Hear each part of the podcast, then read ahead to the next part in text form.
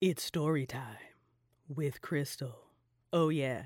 So, I've decided one of the things that we're going to do with Crystal's imagination this year, and that is going to be story time with me. I have a lot of creative writing I want to do this year. I want to get more uh, comfortable performing on camera and just practicing my voice acting in general. So there will be uh, podcast episodes and YouTube videos like this where it's me and my fancy schmancy voiceover booth reading something that I wrote, performing it as it were. There will sometimes be it'll be just my voice and the story will be overlaid with a video game that I be that I'm playing because I get I do I get really inspired by like video games. Like I'll play a video game and then all of a sudden I'll have like a whole story for a character and I'll want to write a whole thing about it. So there'll be a lot of just fun, creative things like that. So if you just like story time, then this is for you. For this particular story, we have a TTRPG tabletop session coming up this weekend. So excited to be back in tabletop. We'll be playing the Cypher system, which is one of my currently favorite systems, even though I want to play a bunch more systems this year. I am playing a character who is part werewolf, part devil. We're doing this whole heist thing. Anyway, there is a tragic backstory because what would a TTRPG what would a TTRPG character be without their tragic backstory? And I have this kind of angsty letter that she wrote to her ex. Some of it is canon, some of it is not. With this particular character, though, I will be practicing my uh, Northern Irish accent. So uh, I was looking to kind of mimic the accent of Dublin. And I have just gotten started, so it's going to be a little rough, but I thought playing a character um, would be a, a good opportunity for me to practice and get more comfortable. So eventually it's something that I could add to my voice actor resume, which would be nice. Um, so I listened to a uh, this lovely actress who is from Dublin. I spent a couple of hours just listening to her talk, and then I found some good. I promise I listened to the good ones.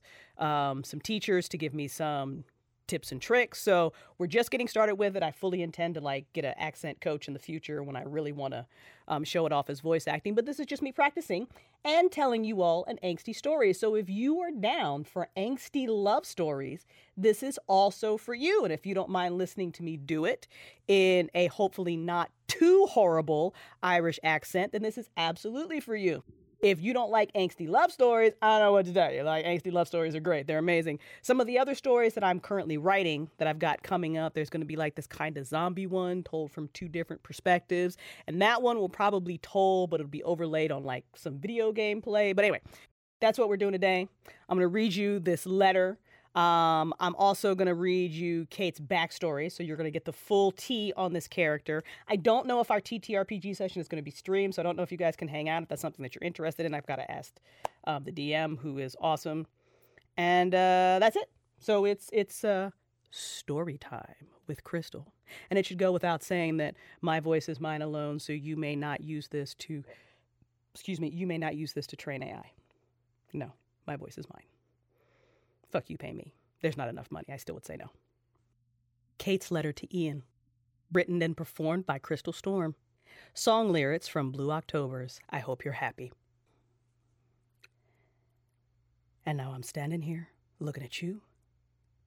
I wonder what the hell you're going to do with those Dr. Pepper eyes and your bubblegum hair. Yeah, I'm standing right here. I remember how I held you so right. I remember that Saturday night. Do you? It was blaring from the speakers inside the bar. And like some comic twist of fate, I noticed you looking at me at that exact point that lyric played. It wasn't a cop bar, just a dive. They had killer onion rings, a low key crowd. It was the kind of place I could get a drink and not be harassed. And it was stupid so incredibly stupid that when I caught you looking at me and your mouth kicked up into this charming, boyish smile, all I wanted you to do was harass me. Instead, I smiled and turned away, hiding inside my solitude, reminded myself to stay there. Your whole look was long term, and I wasn't a long term girl. Three weeks later, same bar. Same fucking song. It was crowded that night. But I knew I was in trouble because when I felt a hand against the small of my back, something inside of me warmed instead of tensed. And then I heard your voice. I hope you're happy. I turned my head, and there you were. Too close. Warm smile, kind eyes. Mr. Long Term. I'm sorry, what? I hope you're happy. A great song. It was playing the last time I saw you here. And I do hope you're happy, by the way. You don't even know me? We could change that. Oh, my goodness. That's not your pickup line, is it? Your cheeks got red. You looked down, but the grin on your mouth didn't go away. Neither did your hand against my back. Warm, comforting, like it belonged there. Did it work? You peeked back up at me. I knew it was a mistake. I knew it. But I found myself smiling. Well, I hope you're happy too. Thanks. I'm Eoin, by the way. Cait. I paused.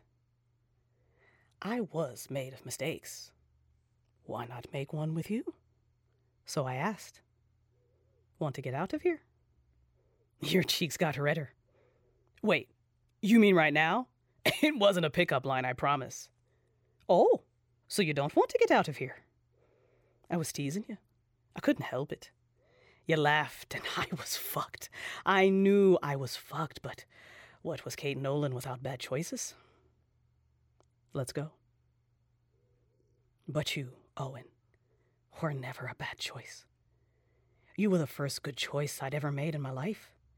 Well, maybe the second if you counted agreeing to the terms from a fae and getting another love of your life in the form of a baby, a daughter, found in a fae ring. But Eoin, you were too good of a choice. Do you remember we only made it halfway down the block before I kissed you? I dragged you into an alleyway and kissed you as much as I wanted, and I found how much I liked messing up your hair. You fit me. Every part of you fit me. Except your job and mine, but even that. Not every woman is built to be a wife or a mother, and that's beautiful. We're not here to be fucking incubators. We're here to do whatever we fucking well please. And that's how I wanted to live my life. Well, as much as I could, being tied to an organization that was keeping my secret safe and me alive. But after years of blood, I'd finally felt free. At least I thought. And then I met you. I'd never have someone touch me like I was important or precious. And when I wanted it, needed it, when the moon was blue and my blood ran hotter than the other nights, you gave me what I needed then, too.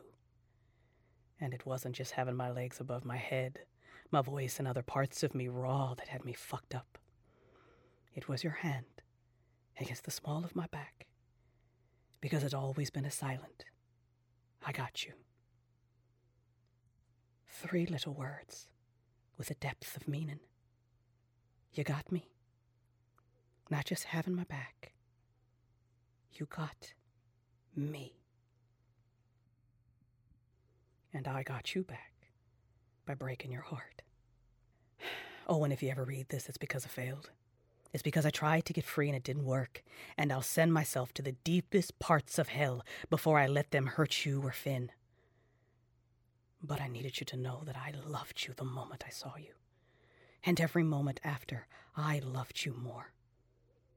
I need you to know how very sorry I am that I wasn't brave enough to tell you about the darkest parts of me. I didn't because.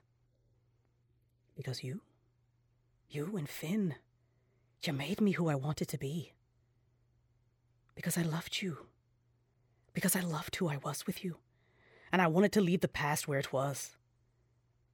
And I was afraid that you'd look at me different. Not because of what I did the first time, but because of everything I did after that. Oh, you're something pure in this world, Eoin. And as much as you've seen the darkness, I've been it. And I just didn't want you to see that in me.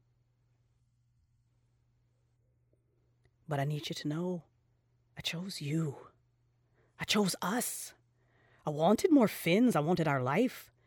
I was ready for that adventure with you. But my past, it collided with my present that day. That's why I did the unthinkable.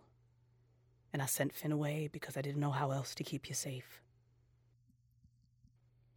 You're not going to approve, but after I write this, Finn's is already done. I'm gonna slip into that darkness again. And I'm gonna rip out the fucking throats of the bastards that kept me on the leash for so long. But if you're reading this, I didn't win. But you and Finn are safe. And that's all that matters to me. So, Eoin Kelly, love of my goddamn life, try to remember that. I hope you're happy. I hope you're good. I hope you get what you wish for. And I hope you're well understood. And whatever happens, I know you'll be fine. Because I hope you're happy. And I wish, I wish you'd stayed mine all my love, Cait.